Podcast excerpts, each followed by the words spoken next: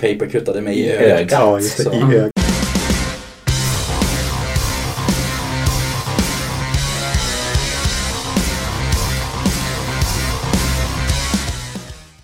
Jag hej och välkomna till episod 27 av Fantasia North-podden. Eh, med oss i studion idag har vi då inte det, men vi kan ju börja med dig Erik. Ja, Erik heter jag, henchman för figurspelet Malifaux, det vill säga turnerings och eventanordnare här i stan. Mm. När var det du började komma in i hobbyn? Ja, du är förvånansvärt länge sedan. Jag tror höstvåren 2014.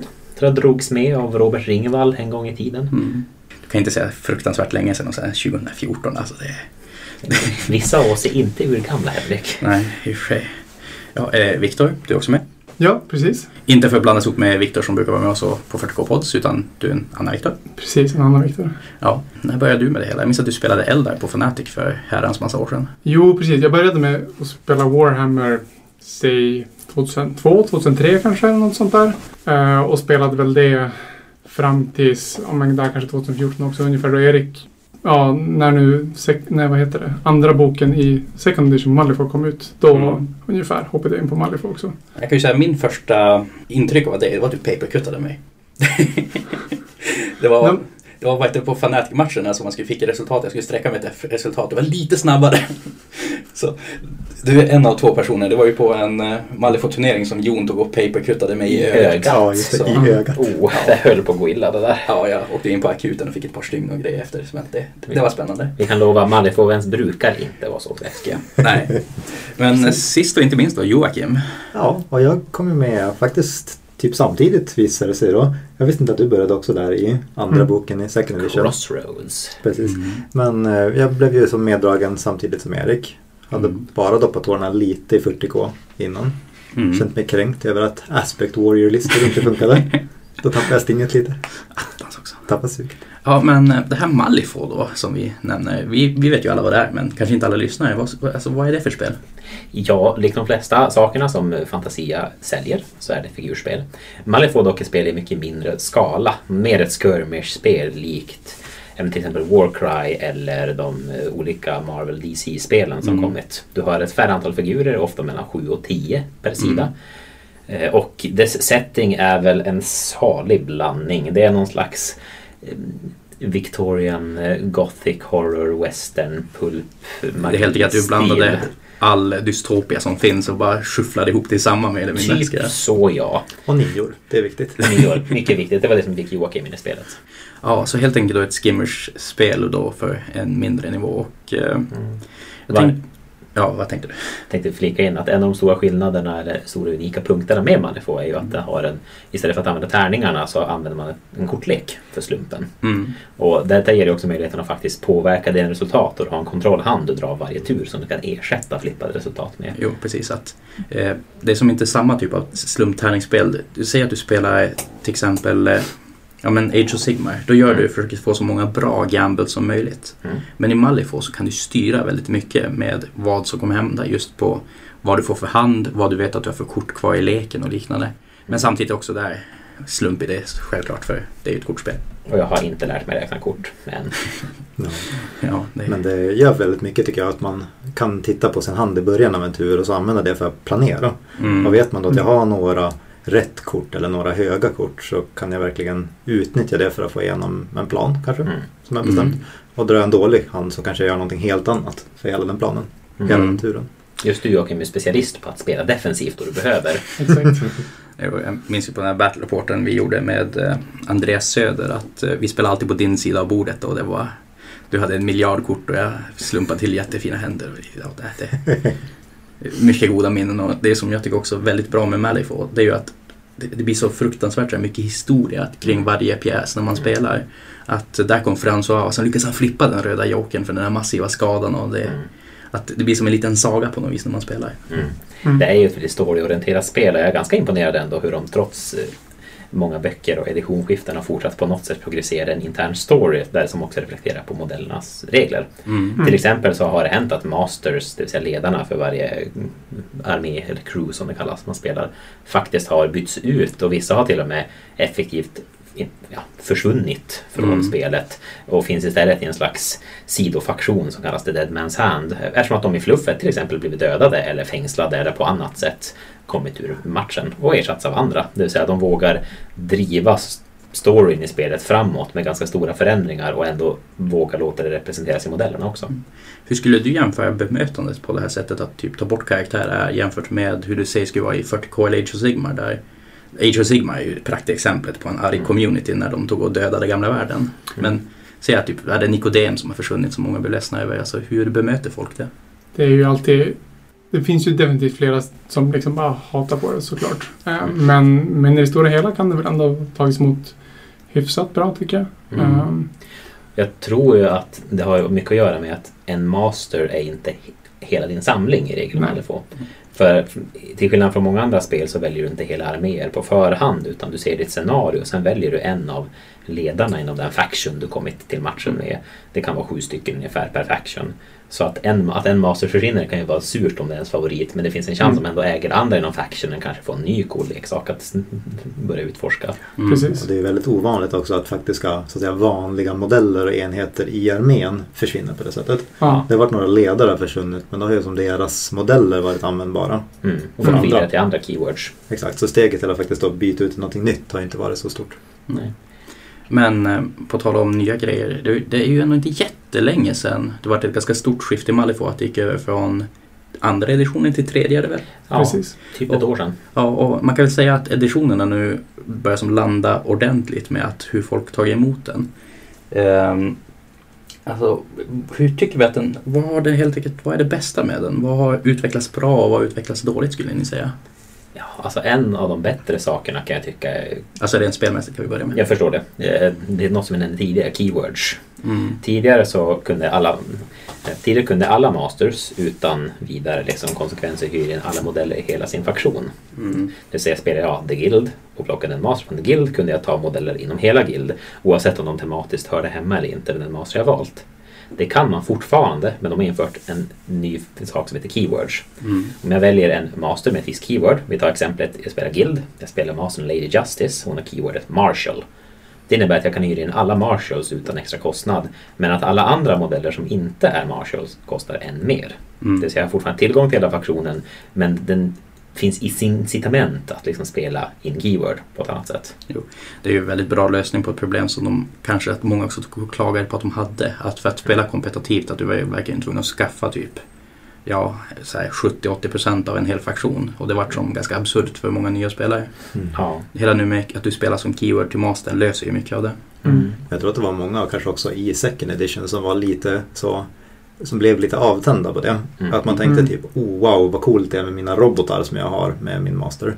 Eh, och så köper man de modellerna och så märker man att det inte riktigt är det vassaste på en turnering utan då kan man blanda från massa olika lag som inte längre går ihop så tematiskt. Mm. Mm, stackars Hoffman. Ja, Så då får du istället laget med, eh, istället för att ha den eh, cyborg-mastern så får du en eh, underlig fäktande cowboy, en enorm liksom, varelse med great sword och Mm. bur och eh, vem mer som nu var jättebra guild i den Ja, editionen. precis. en salig blandning. Mm, exakt. Och det var ju alltid samma modeller i faktionen som liksom dök upp med varje master såklart. när man gick upp på liksom hög Ja, exakt. exakt. nivå. På de, på de liksom topporden. Det var det alltid. Så jag skulle nog säga att det skapar större variation. Mm, Mm. Definitivt. Ja, eh, om det var någonting jag tyck, ogillade lite med förra editionen som jag tyckte personligen inte blev jättemycket bättre med den här editionen. Det var ju den mängden markers som började ligga på bordet. Och Mm. det är ju så när man spelar i riktiga livet att det är helt omöjligt att som spela igenom en match utan att någon marker flyttar sig hit och dit. Och det kan ju spela ganska stor roll för spelet. Mm. Det jag upplevde de, när jag prövade den nya, nu kan jag ju säga att jag spelade två master som la ut konstant markers hela tiden så kanske inte var bästa valet för mig. Men att de som inte gjorde någonting åt det, alltså hur tycker ni att det är inom spelet nu? De har ju gjort en ansats att dra ner på mängden upkeep om man säger så. Mm. Undrar om det kan vara så att vissa kanske är ännu mer extrema i att de lägger ner mycket markers. Men det är nog mer av ett undantag tror jag. Okej. Jag spelade ju SIP om attacket och där var det ju båda spammade markers. Mm. Båda gör väl det rätt mycket nu också. Mm. Men ganska mycket större markers och färre Mm. vill jag säga. Mm. Mm. Det känns som att de har lagt in många sorters markers, det vill säga ja, men markörer på planen som har olika funktioner. Det kan vara vår kära luftkapten Sip som släpper pianon som börjar blockera delar av bordet till Mm. exempel. Vissa har det verkligen sin grej och då kan de det väldigt mycket. Som Rasputina nu, Precis. ismagikern som kan kasta ut ispelare överallt typ. Exakt. Det finns alltid några per faction typ. Mm. Som, som liksom verkligen skjuter massvis med markers. Mm. Medan i vissa mashups, så att man möter eh, Vic- Victorias Katana-brudarna med anhang, möter ja, men, Hoffman med sina robotar. Då kommer man knappt se några utöver de vanliga strategy och ski markers som alltid finns med. Eh, något vi alla gemensamt är ju att vi har åkt på ITC ett par gånger med vår ITC-kapten här då, Erik. Hur Ja. skulle ni säga att eh, spelet har utvecklats för rent den kompetitiva sidan? Alltså ser man lika mycket folk som spelar och vad är det? Alltså har det, det- här med hur Keyword fungerar är ju definitivt en bra grej men är det lika mycket som stora turneringar som det var förut? Både ja och nej. Eh, Det blev ju tyvärr en viss, liksom, ett visst lagg mellan editionerna. Mm. Någonting råkat läcka. De valde att gå ut med en beta som blev lite för tidig och kanske lite för lång. Det vill säga man hade ganska stort hål mellan editionerna effektivt i slutet på tvåan till början på trean. Där. Jo, man märkte ju när den betan kom ut att det verkligen droppade helt och hållet med folk som spelar. Att det blev Ja. mycket att det som inte är värt att spela andra editionen längre när det Nej. en trea. Exakt, och alla orkar inte engagera sig i en beta för trean och hålla på och kolla Nej. regler som kanske ändras. Och, så det blev ett lite oturligt lagg där. Men- det var vi som var engagerade som fortsatte köta på och tyckte det var roligt. Men det var nog svårt att ha det som det här andra spelet för många då. Det var väldigt synd, men samtidigt har det blivit väldigt bra och många tyckte det var väldigt kul nu när vi väl har, när trean väl kommit igång igen. Mm. Spelarbasen minskade nog mycket under det där mellanrummet där. Jo. Men jag tror, det känns ändå som att ganska många har kommit tillbaka. Mm. Och så tycker jag att det verkar i alla fall när man lyssnar på hur det går i podcasts och läser på forumen och Facebookgrupper och sådär. Så är det ju Communityn har på något sätt vuxit tycker jag i att folk samlar sig mycket mer kring olika messengergrupper och discordgrupper. Mm. Så det är som ändå en mycket mer levande community internationellt sett tror jag. Ja. Ja, Vilket var spännande. Mm. Det är nog mer lokalt i Umeå framförallt jag har märkt den största Jo. lag- laggandet mellan editionerna. Jo, det var ju så att eh, man kan ju ta med sig ett Malifor Crew alltså vilken torsdag som helst och alltid få se en match utan ens att förplanera. Nu är det väl lite mindre spelare kanske. Mm. Mm. Mm. Många har dem nog hemma och någonstans ska hoppa om man har dem, hoppas att om man har dem hemma. att Om man vill testa igen så finns vi tillgängliga. Mm. Det är väldigt roligt. Jag tror många kommer finna att den master man spelar har kanske ännu mer distinkt spelstil nu än vad de hade tidigare. Mm, med Mm. mycket mera knuten till sina egna modeller. Och Det kommer vara så. Det kommer vara, tror jag, roligt att komma tillbaka och prova modellerna man hade förut. Mm. För nu är det mycket större chans att det faktiskt är ett bra crew som, som Erik sa, gör en distinkt sak. Mm. Mm.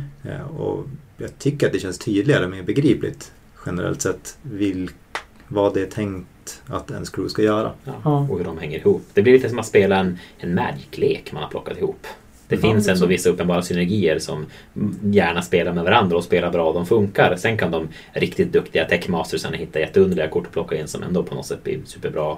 Men Mm. det uppenbara funkar också ganska bra. Mm. Mm. Och som Jörgen sa, att allting faktiskt verkar vara spelbart i alla fall. Det känns som att det var ett tag i second edition där liksom vissa masters var som inte ens värda att spela Mm. överhuvudtaget. Men. Men nu har alla i alla fall en, en chans. Lägstanivån har blivit mycket högre. Ja, precis. Som i de flesta spel finns det ju alltid kvar en viss eh, obalans. Men jag upplever också att obalansen är mindre generell. Det finns några enstaka master som kanske nog man skulle kunna ta i alla scenarion och de fortfarande kanske är typ bäst. Mm. Men det varierar mer än förra editionen tycker jag. Precis. Scenarierna är mer distinkta, mastersarna är mer distinkta. Det finns några, två, tre i factionen som kanske många anser vara bäst. Men jag- som du säger tror jag alla har en chans. Mm. Ja, eh, men själva editionen. Vad, eh, på dig Erik låter ju väldigt mycket som att keywords är bland din favoritförändring för hela editionen. Har ni andra två någonting att tillägga om vad ni tyckte var bra eller kanske något de hade önskat skulle hänt? Det är ju keywords tycker jag sticker ut som den bästa delen.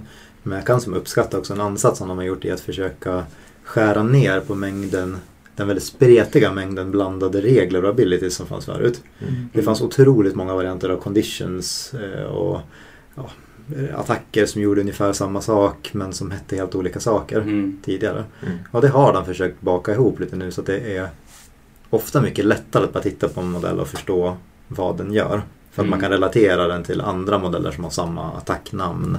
Och det an- totala antalet conditions har blivit en mindre skala som är gemensamt för alla factions. Mm. Jo, precis. Att de, det är också att de har bakat ihop alla specialregler så att det inte är ett condition som är en jättelång mening som gör någonting som egentligen är bara typ plus ett burning. Mm. Ja, exakt. Tidigare var det ju alltid något, något speciellt namn på det som gjorde det tematiskt liksom. Men helt var- omöjligt att hålla koll på. Mm. Det var väldigt flavorful men väldigt överväldigande tänker jag när man inte var inne i det. Jag kommer dock sakna Guild Lawyers Objection med tre utropstecken som attack Mm. i Mm. versaler. Men det finns kvar fina sådana. Det finns kvar väldigt många sådana. några fina här kvar. Mm. Ja, men eh, då communityn, alltså nu är det ju covid-19-tider så det, stora turneringar och sånt där händer ju inte och liknande. Så alltså, ja, säg att man vill spela Malifaux nu, vad bär man sig åt förutom då att ta kontakt med, ja, säg någon av er då och ta, boka en match? Är det, ja, alltså, är det någon ligor eller något som typ Fnatic-ligan och sånt där? Mm. I andan av Quarantine Fanatics så kände jag ju att vi måste Malifaux vill också spela. Vi hade tänkt spela på Fanaticen men samtidigt kändes det lite överväldigande med för många rullande långa ligor samtidigt. Så precis nu i veckan faktiskt så har vi kört igång med Malifaux sommarliga istället. Som är ett liknande upplägg som Quarantine Fanatic. Där man under två veckors perioder lottas mot motståndare man får spela mot. Men ett lite annat upplägg i hur man får poäng. För någonstans vill jag också att Malifaux ska kunna vara ett det ska kunna vara ett sidospel för folk. Man ska kunna komma och ha roligt att spela vare sig man spelar mest 40K, mest Stage of Sigmar eller mest Malifaux. Så att jag har även lagt in lite achievement-poäng. Det finns lite poäng man får för att ta viss många poäng i matchen som du även kan få om du spelar fler matcher under veckan. Mm. Det finns även lite bonuspoäng på att demospela med nya spelare eller lite utmaningar till olika masters varje match. Så jag vill som få en fusion av en Fnatic-turnering men med lite mer äventyr på sidan Så av. ska vi lite narrativt.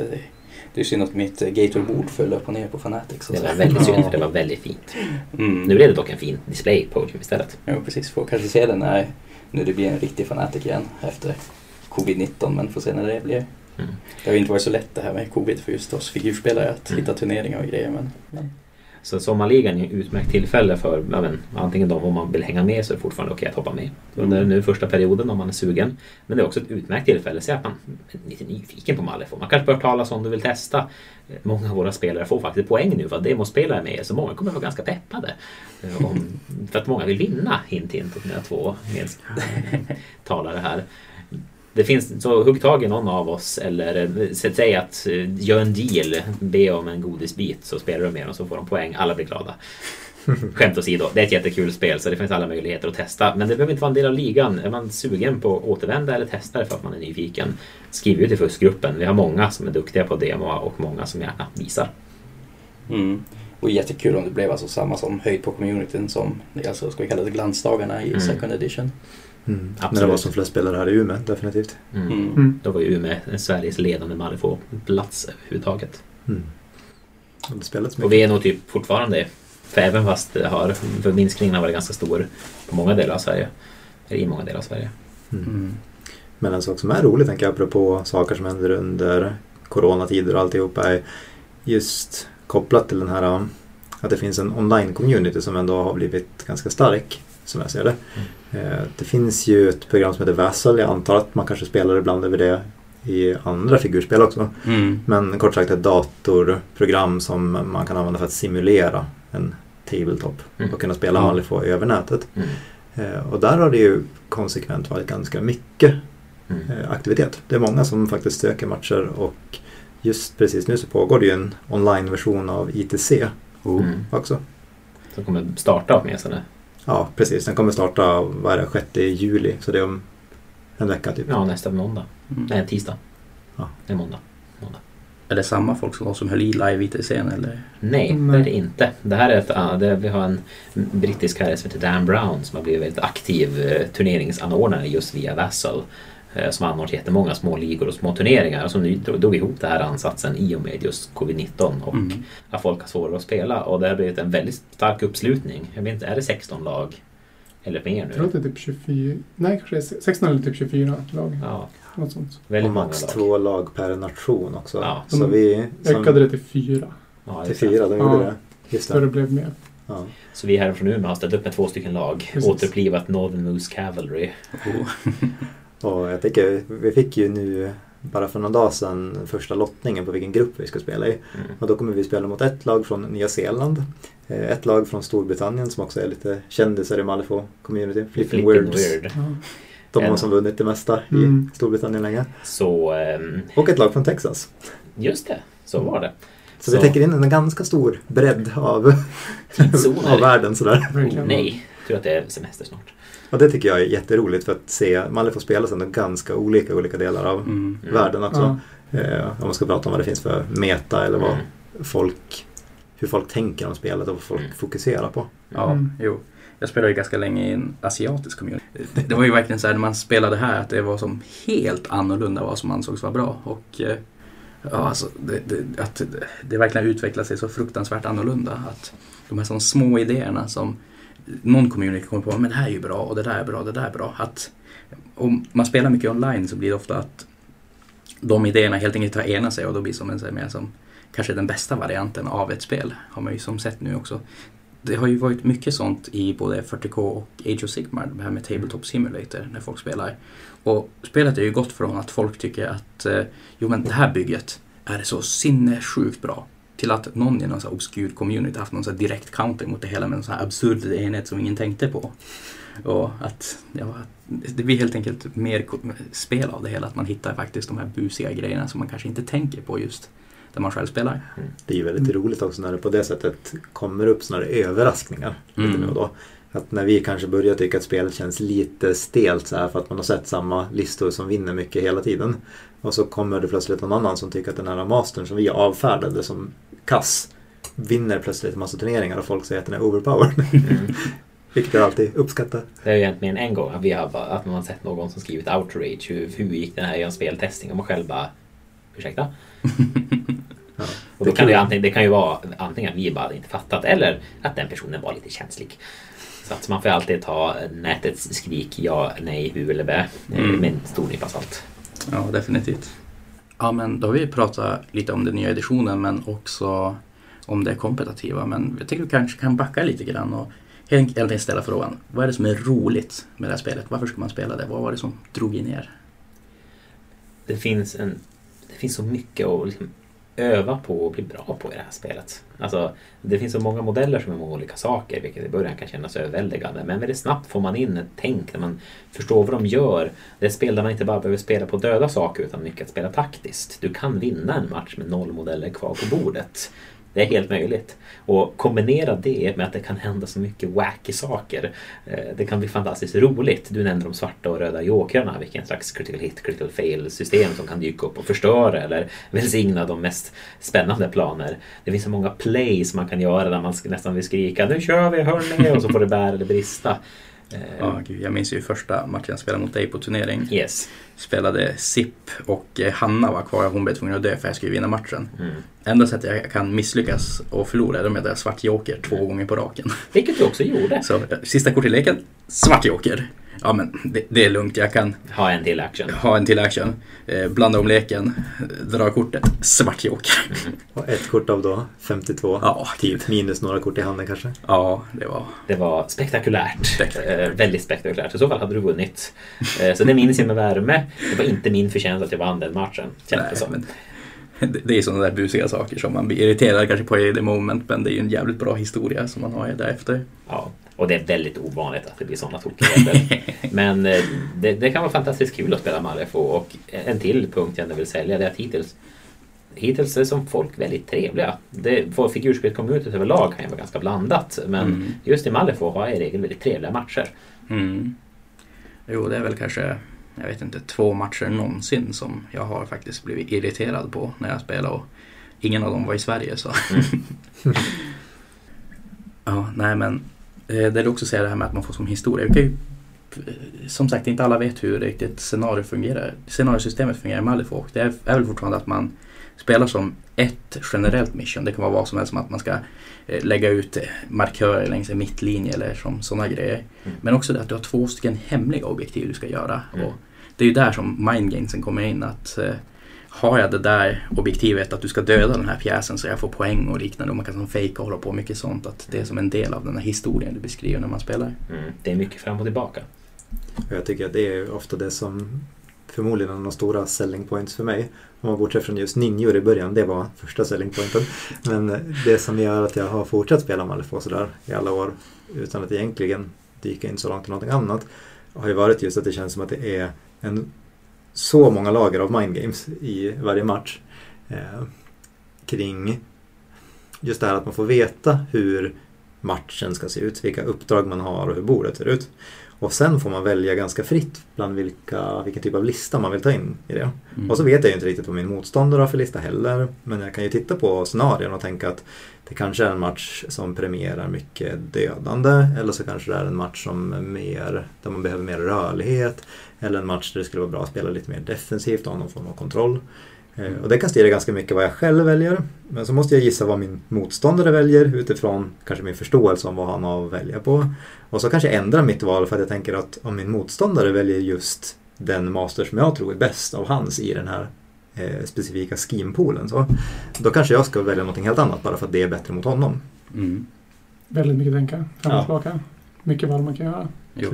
Jag kan ju säga att det är förmodligen en av mina favoritdelar med Malifaux, antalet variabler du får i början av spelet. Hur du bygger ditt crew, att du får som skapa din plan och sen får du se om det var en bra plan eller inte. Att det är en fruktansvärt stor del när man spelar. Mm. Och eh, att det är egentligen primärt till hur du vinner matchen över hur du faktiskt reagerar i varje situation rent spelmässigt. Att du har en solid plan med, som ditt crew kan utföra. Mm. Ja, det är verkligen två olika nivåer så tror jag om man ska försöka ta det till att slipa på sitt spelande och försöka spela bra. Mm. Så är det det här med listbyggandet som är då lite mer on the fly. Att välja lista utifrån vilken motspelare jag möter, vilket bord jag spelar på med terrängen och vilka typer av uppdrag det är. Eh, Det gör en väldigt stor skillnad. Men sen så finns det också otroligt många val och väldigt, väldigt många regler, specialregler sådär som interagerar på intressanta sätt under matchens gång. Mm. Så att kunna anpassa sin plan, dels kanske hålla sig till sin plan men också anpassa den allt eftersom när man ser vilka händer man får eller vad ens motspelare faktiskt satte på bordet och vilket scheme de nu verkar hålla på med. Mm. Apropå just den poängen också om att många Mm. uppdragen är ju hemliga först. Ja. Detta leder ju i sin tur till en slags fintmöjligheter även under matchen. Jag kan lägga ut markörer, så kallade ski markers, som är med i vissa av de här hemliga uppdragen. Jag kan lägga ut sådana markers även om jag inte har de rätta hemliga uppdragen. Och därmed fejka att jag har det, vilket kanske får motståndare att reagera på ett visst sätt. För att istället lägga upp för ett tredje. Och alla de här exemplen på lager på lager, det är kanske ingenting man behöver kräva av sig själv precis när man börjar med det här spelet. Utan det är mer vi då som har kört många, många år och försöker trumfa varandra i pix och counterpix i slutändan. Och det är kul att det finns båda de nivåerna även där. Att det är ju jätteroligt att bara köra ihop sina crews, använda sina specialregler och se spacade saker hända. Eh, Men så finns det det där djupet också som gör att det är väldigt roligt att spela samma crew om och om och om igen. Mm. Mm. Och nästan vad man än väljer så kan man ju bli så otroligt mycket bättre som spelare Mm. också. Ja. Om det är det man går igång på. Inte, Och det är verkligen liksom att om man nu lyckas bli en väldigt bra spelare så är det verkligen det som avgör matchen oftast. Tycker jag också är väldigt roligt. Att om man verkligen satsar på att bli duktig på det så Mm. är det liksom det som avgör. Det är, väl, det är väldigt sällan man förlorar en hel match för att man bara flippade dåliga kort i alla fall. mm. Det är oftast för att man faktiskt ställde någon sak fel någonstans. Mm. Säger det, du det med att flippa svart joker två gånger på raken? Precis. Ibland så händer det, men inte jätteofta. För att ta ett exempel, om man nu prompt måste klappa själv lite grann på axeln. Det här var några år sedan i förra editionen när vi var i Malmö. Vilhelmina som spelade. Då det var en match, jag tror att jag vann ganska mycket på att bryta ordningen av saker jag flyttade i. För att Malifaux ska vi också notera, kör ju inte på Warhammer-systemet att Mm. till exempel Joakim kör alla sina gubbar, jag kör alla mina gubbar. Utan man flyttar alternerande modeller lite som i schack. Om jag har initiativet så flyttar jag först och sen så får Joakim göra en av sina och jag en av mina etc. Och den klassiska ordningen, många turer då, det är att eh, i början kör det minsta först och man väntar den största till sist för att kunna kapitalisera på eventuella mot Mm. misstag som motståndaren gjort. Men jag minns då att jag reflekterade över att gör vi på det sättet då, liksom man, man kunde se ungefär hur många aktiveringar som var åt varje håll. Då kommer han att ta övertag. Och lite stolt att jag då vågade bryta mönstret så körde jag istället fram en ganska stor pjäs ganska tidigt vilket effektivt tvingade motståndaren att nu måste han agera på den här nu. Vilket gjorde att han tog en stor av sina pjäser och jag kunde kontra bättre. Hade han bara haft lugnet och fortsatt göra sin grej så hade han vunnit både i längden. Men eftersom han reagerade så mycket på att jag bröt mönstret så blev det en annorlunda match som jag hade turen att kunna vinna på då. Mm. Man kan vinna mycket på, på just sådana saker. Att försöka lära sig tillräckligt mycket om andras listor och specialregler och synergier. Mm. Så att Mm. man vet vart kan man trycka in någonting emellan för att liksom slänga en skiftnyckel i maskineriet där. Mm. Därför, alltså, det är ju också en till ganska stor vari- variabel att man måste komma ihåg att det är faktiskt en människa man möter. Att Mm. eh, Det är ju inte bara att du ska spela rätt utan du ska ju få han att spela fel också. Eller hon. Mm. Mm. Jag tycker att det är hysteriskt roligt också. Jag som gillar att spela lite så kontrolligt om man får kalla det. Mm. Använder det i Magic-termer. Att- Joakim skulle spela blått. ja. Blåvitt. Blå-svart kanske. Ja, blåsvart kan också vara okej. Ja. Ja. I alla fall då så tycker jag att det är väldigt roligt när man kan titta på en skinpool och försöka se så här vilka olika sätt går det att spela den här matchen på. Och tänka att man kanske kan spela offensivt och tänka kan jag döda tillräckligt mycket för att kunna skapa mig ett utrymme och vinna på det? Eller är det här en match där jag istället ska försöka överge alla de här traditionella schemesen som oftast anses vara bra och satsa på något helt annat? Och det kan man ibland verkligen överraska sina motspelare med och få till en vinst trots att man möter någonting som anses vara mycket bättre. Så kan man liksom bara undvika att ta den fighten och göra någonting annat i matchen då. Mm. Jag tror att jag och Erik båda har blivit utsatta för det ganska många gånger från dig. Då du, då du börjar med hela din, ditt lag liksom längst, längst bak på din, din board edge och så... Och så fintar jag på ett håll och så dödar jag flera av mina modeller. och sen vinner jag. Mm. Det hände en gång, okej? En gång. Nej usch. Men det, och skämt åsido, nu pratar vi väldigt mycket invecklade äventyr. Men Ja. det, Mm. finns, det finns mycket djup att utforska. Det finns också andra stunder som när jag och vår kära Jon Borg spelade här om veckan. Jag hoppar in glatt, tänker att jag ska ta bort hans små supportmodeller när han spelar en, en Master som heter Hamelin med alla sina små råttor. Eh, mycket pest, mycket ganska ofarliga små djur som blir förvånansvärt farliga. Jag hoppar glatt in, skjuter sönder alla hans eh, små modeller och inser sen till min förfäran att det faktiskt spånar massa, massa råttor när jag gör det. En regel som jag hade glömt bort. Så helt plötsligt står min glada luftpiratsmaster där omgiven av sex stycken råttor. Varvid en av hans modeller glatt promenerar upp och eh, gör en anfall som helt enkelt skadar skada baserat på hur många råttor som är i närheten. Så Sips stackars second in command och fångade mekaniker Earl Burns blev splattrad ut över landskapet när en svärm av råttor gnagde ner honom och troligtvis lämnade inte så mycket kvar. Mm. Det var inte en, inte en bra dag. Dålig dag. Det kan Mm. verkligen hända roliga saker på det sättet också. Det är mycket som kan bli överraskningar och så har de ju gjort ett bra jobb med att skriva in de gör någonting narrativt med bara hur reglerna och hur olika modeller och actions funkar som gör att det ofta blir ganska hysteriskt. Det där. Mm. Eh, En av mina favoriter i den här nya editionen är en master som heter Jacob Lynch. Mm. Och hans grej lite kort sagt så är att han har gjort en deal med någon slags uråldrig mörk gudaaktig Cthulhu-känslan på varelse. Mm. Eh, och sen så driver han ett kasino där han försöker sprida korruption. Locka in folk och eh, se till att de blir smittade med den här gudens influens. Kallas Mm. Brilliance. Brilliance. Eh, Och då har han modeller som kallas beckoners som helt enkelt är tänkta vara några, ja, kanske lite olyckligt att det är lättklädda damer just om man ska vara i det sammanhanget. Men eh, Det är väl alltså, motsvarande de här lättklädda tjejerna som försöker sälja en bil på en på alltså, så här, mässor och grejer. Det Ja, att precis. komma och kolla på den här. Att det är helt enkelt en vecka när du ska gå in på kasinot. exakt. Och då har de den underbara regeln eh, Remember Last Night som gör att jag får välja några modeller på motståndarens lag som redan har varit på kasinot och fått det här Brilliance redan innan matchen börjar. Vilket är hilarious när det kan stå typ en enorm yeti på andra sidan bordet som då bevisligen har varit och gamblat lite dagen därpå. Det har varit många bra exempel där med en Ice Golem som tydligen har varit på kasinot. Ja, att inte allting går bara ut och slå på varandra. Det finns ju bland annat den här fotografen som ger någon en dålig review och de tar skada av det och sådana saker. Mm. Man kan ju undra typ vad en Mysterious Emissary, det är bara, ditt träsk suger. Jag är ledsen. Mhm.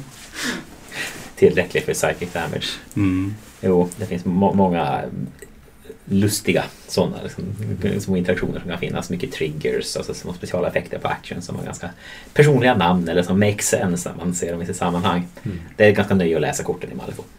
Och de får in mycket humor i det också. Mm. Och det gör det ju väldigt roligt att spela. Även om man bara ska spela väldigt casual och tänker att man kör en match någon gång ibland och aldrig någonsin tar in nuddar en turnering. Mm. Så är det ju jätteroliga saker som händer i matchen ofta. Mm. Och annars ska skapa små headcanon. Vår gode, och glada vän Theodor som var med oss under förra sommarligan hade sin whisky golem. En stor attrapp gjord av fulla whiskytunnor som levande går runt och boxar på folk. Mm. Som han även gav uppgradering inferiority complex. Det här gav han bara när han hade den mindre gamla modellen av whisky golem han spelade med. För han hade egentligen också en större variant. Ja. Men då lilla Bob hade då inferiority complex. Han såg till sin store, sin storebror och tyckte han var för liten så han var tvungen att överkompensera. han satsade extra hårt och slog extra bra. Jo. Vi, vi minns Bob. Och hoppas han återvänder. Ja. Ja, men eh, då alltså framtiden i Malifaux, säg att man, är det något SM planerat? Vad, alltså vad är planen helt enkelt, ni som är mer insatta än mig? Covid-19 har ju tyvärr ställt till med saker. SM förra året hölls här i Umeå. Och jag vet faktiskt inte om det alls ligger något sådant i planerna detta år eller om man tänker att man får vänta till 2021. Mm. Och 2020 får bli året vi alla glömde. Istället. Eh, Men däremot finns ju mer planer här lokalt och jag hoppas att vi ska ha möjlighet att öppna upp men, till mer, mer bunkerspel och att mer spontanspel ska vara möjligt även i vårt lilla, lilla sidospel för många. Bland annat så har vi sommarligan nu som jag nämnt men jag kommer försöka göra i höst så som jag gjorde i våras att lägga upp ett eventschema då jag kommer markera av att det kommer finnas åtminstone ett event Malifaux i månaden på något sätt. Eh, vilket kan vara allt ifrån en mindre turnering till en liten spelkväll med speciellt tema eller andra möjligheter att komma och ha med lotterier och så.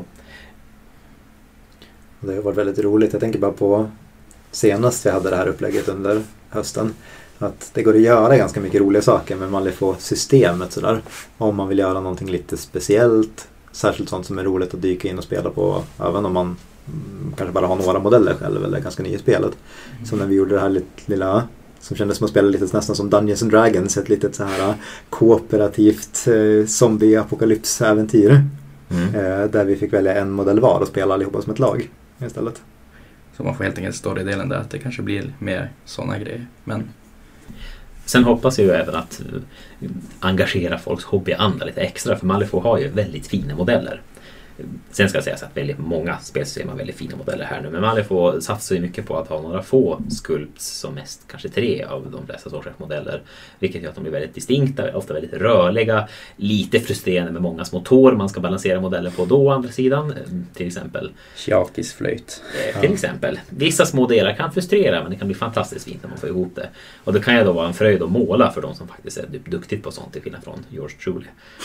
Eh, Och för att uppmuntra det så har jag till och med i planerna nu att han utlyser en målartävling inom Malifaux.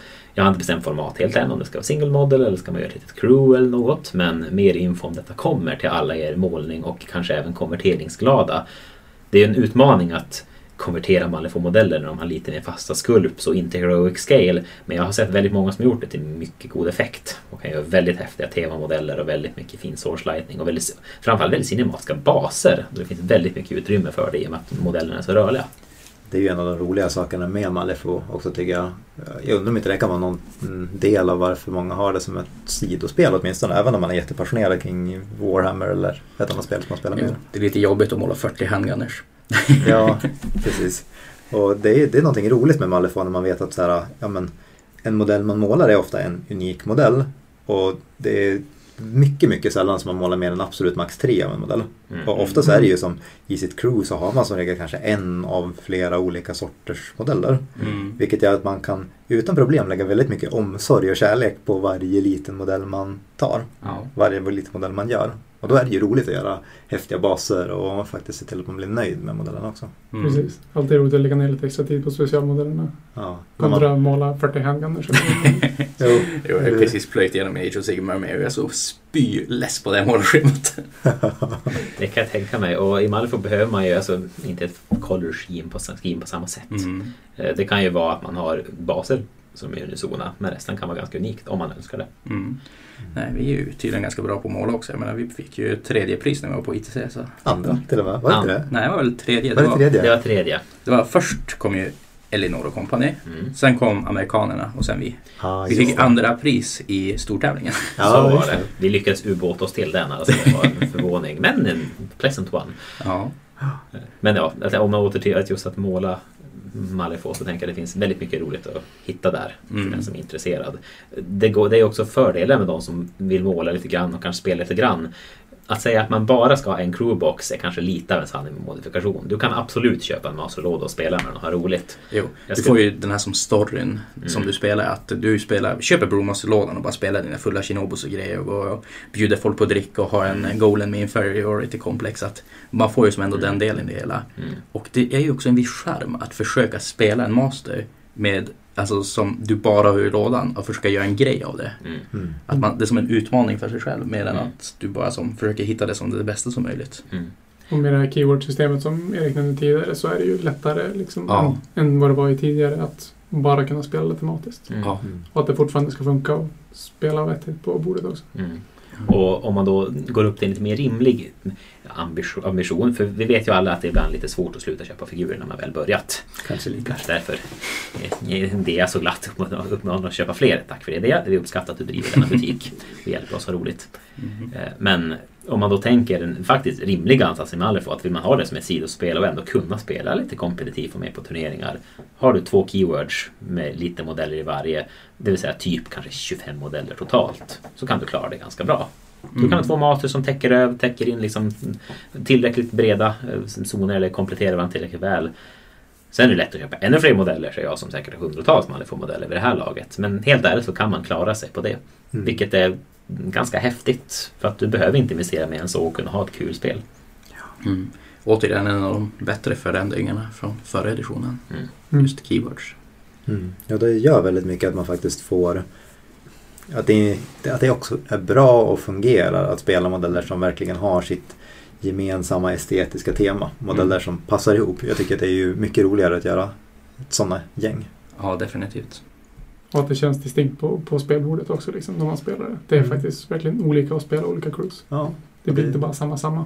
Det är genomgående också att båda modellerna ser annorlunda ut. Att de har sina tydliga teman. Att om det är de här asiatiska hämndspökena så kan man tydligt se vilka modeller som hör till det gänget. Även om man inte skulle läsa någonting på reglerna.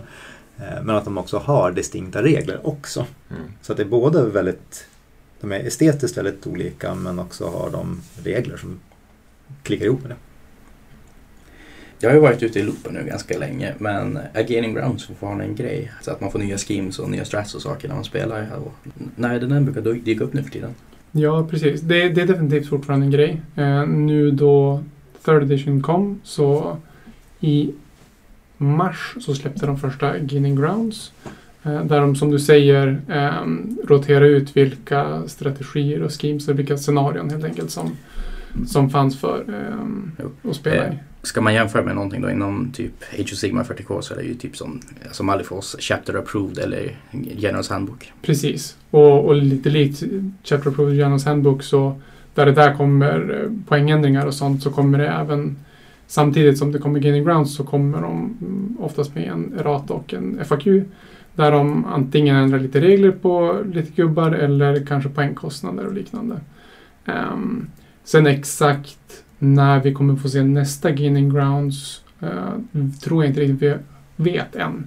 Eh, de har inte riktigt spikat fast ett fast schema än. Ehm, men jag gissar på att ju längre det blir, eller ju längre fram det kommer vara i third edition så lär vi väl få ett stabilt schema också. Det har ju som regel alltid varit en per år.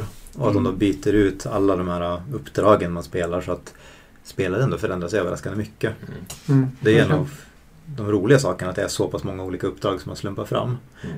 Eh, För som upplägget är nu, nu får ni rätta mig om jag fel, men det är väl fyra olika strategies Precis. och 13 schemes. Ja, precis. Och av det här då så är det en strategy som gäller för matchen och en slumpad kombination av fyra, nej fem, Fem. av de här andra schemesen. Mm. Och det kan göra att det blir väldigt olika kombinationer av uppdrag. Eh, väldigt olika saker man ska göra för att ta poäng. Mm.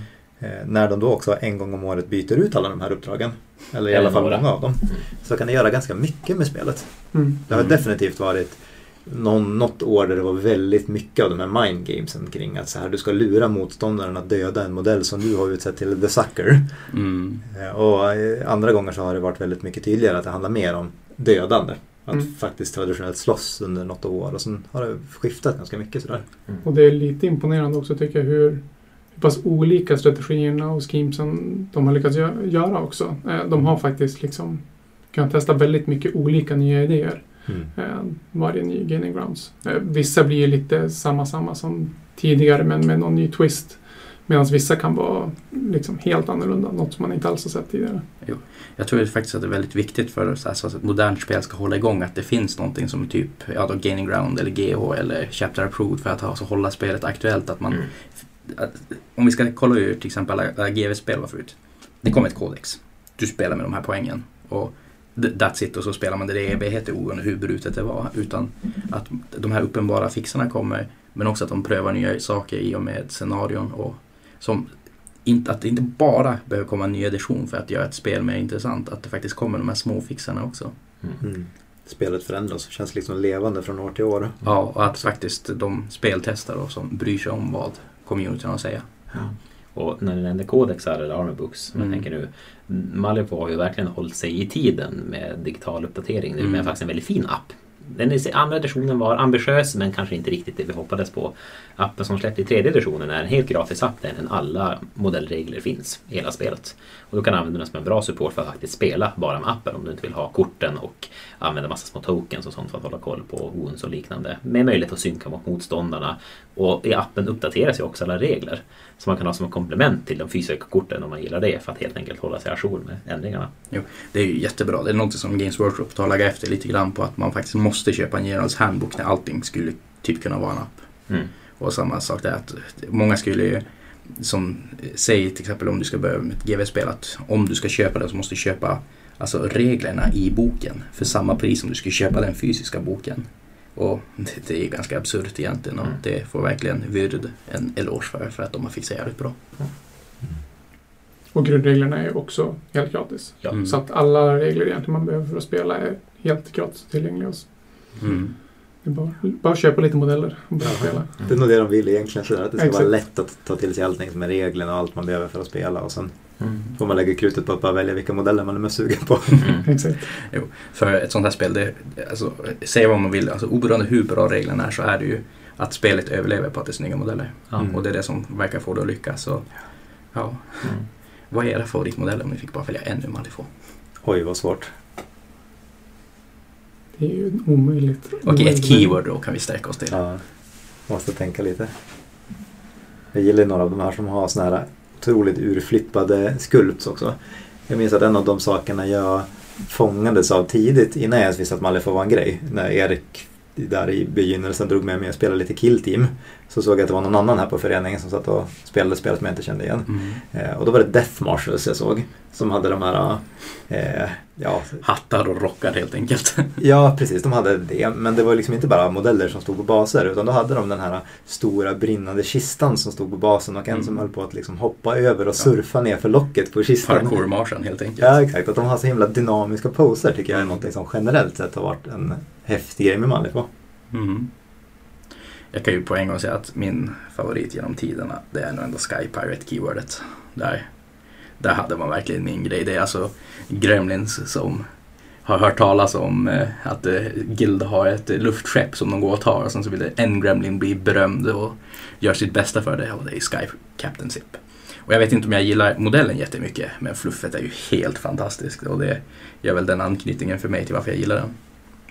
Mm. Han är väldigt fin humor Mm. också där. Med att, eh, Ja, gud att de ska ha Democracy som i Grease, alltså som i alltså, eh, motorolja eller vad fan det blir. Det är, Mm. det är bara som sådana historier som, nej, Zip det, det är nog min favorit bara på hans fluff helt enkelt. Han har också den fantastiska actionen Drop the Pianos. Ja, Då det hovrande luftskeppet över slagfältet faktiskt dänger ner pianon på slagfältet eller annat skräp som bara börjar blockera mm. skiten ur hela banan. Jo. överraskande många pianon också. Överraskande många pianon. Jag vet inte var han får tag på alla flyglar men de finns där. Mm. Jag har ju faktiskt tyvärr byggt pianomarkörer i Plastic Card som någon gång ska få Det är användas. fantastiskt. Mm. Mycket all cred till dig.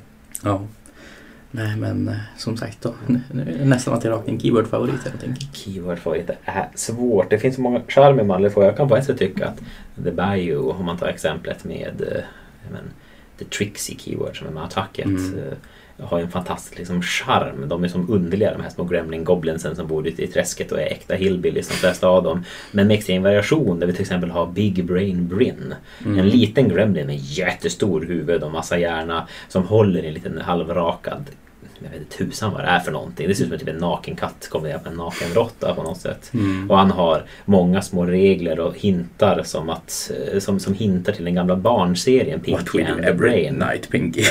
Exakt. What we do every night Pinky. Take Mm. over the world. Eller vad han nu sa. Mm. Eh, och är någon slags liksom då bio mastermind som inte råkar vara smartast och så har den fantastiskt många referenser till det. Så det är en av de liksom charmigaste modellerna man bara ser. Inte så spektakulär modell i sig. Men hela helheten och den uppenbara referensen är väldigt skön. Mm. Ett, ett väldigt ikoniskt keyword som vi pratade om tidigare också är väl kanske Dreamers keyword. Aha, ja. Ehm, med, med Nightmares, där, där ledaren är i alla fall tidigare i second edition så var han en, en liten pojke på, vad kan det vara, 10 år eller någonting. Mm. Ehm, som egentligen lever i, på, på jorden. Malifaux utspelas då på liksom en parallell värld med någon sorts portal däremellan. Eh, och så då han liksom lägger sig för att sova och drömmer så dyker han upp i Malifaux och styr eh, mardrömsfigurer Mm. ehm, med hjälp av någon liksom supermardrömsledare också. Och allt Ehm, han gör är olika former av barnlekar och liknande. Exakt, han tror ju bara att han leker liksom i sina, i sina drömmar men egentligen så går han runt och mördar massa folk typ. Han är ju också ett väldigt läskigt psykotiskt barn skulle jag vilja säga. Eller psykopatvarning på det barnet Absolut. också. När han Absolut. drömmer fram den här läskiga bläckfiskmannen som stjäl folks ögon. Ja, jo, verkligen. Det är många konstiga grejer i det Som keywordet. barnpsykolog är jag oroad. Och, och på temat att de för fluffet framåt också så han är ju också en av dem som Växer upp. Precis, han har faktiskt fått växa upp och nu är liksom tonåring istället och går runt med typ ett baseballträ och ska Mm. få slå på folk själv lite Jo, grann också. det är ju faktiskt ett fluff jag älskar också. Att eh, den här Nightmare åker ut och in och typ absorberar folks uh, själar genom deras drömmar och saker. Men sen så råkar han åka in i fel dröm och det där, där barnet står som att typ så här, infinite cosmic power och följer efter honom in i Malifaux och tvingar honom att leka med honom. Mm. Och han bara, jag är en gud, du kan inte göra det där mot mig. Jo. Vadå då? Det är min dröm. Ja, det är en fantastisk idé. Så jag tycker också att Dreamers sticker ut som så här, ska man visa en grej ur Malifaux, ett gäng ur Malifaux, så Mm. tycker jag att Dreamers Nightmare Crew är ju ett sånt som har en väldigt häftig idé. Ja, Mm. verkligen. Och väl genomfört också med alla de här jättespacade konstiga mardrömsvarelserna som känns som Mm. att de tar inspiration från gamla så här, ja, Mm. den här skräck, eh, vad säger man, cautionary tales och Ja. eh, Mm. eh, klassiska boogeymen av olika sorter. Mm. Ja. Nej men då, då är inte det här så får jag då kanske säga summa summarum att Malifaux är ett roligt spel. Mm. Eh, att vara med i sommarligan.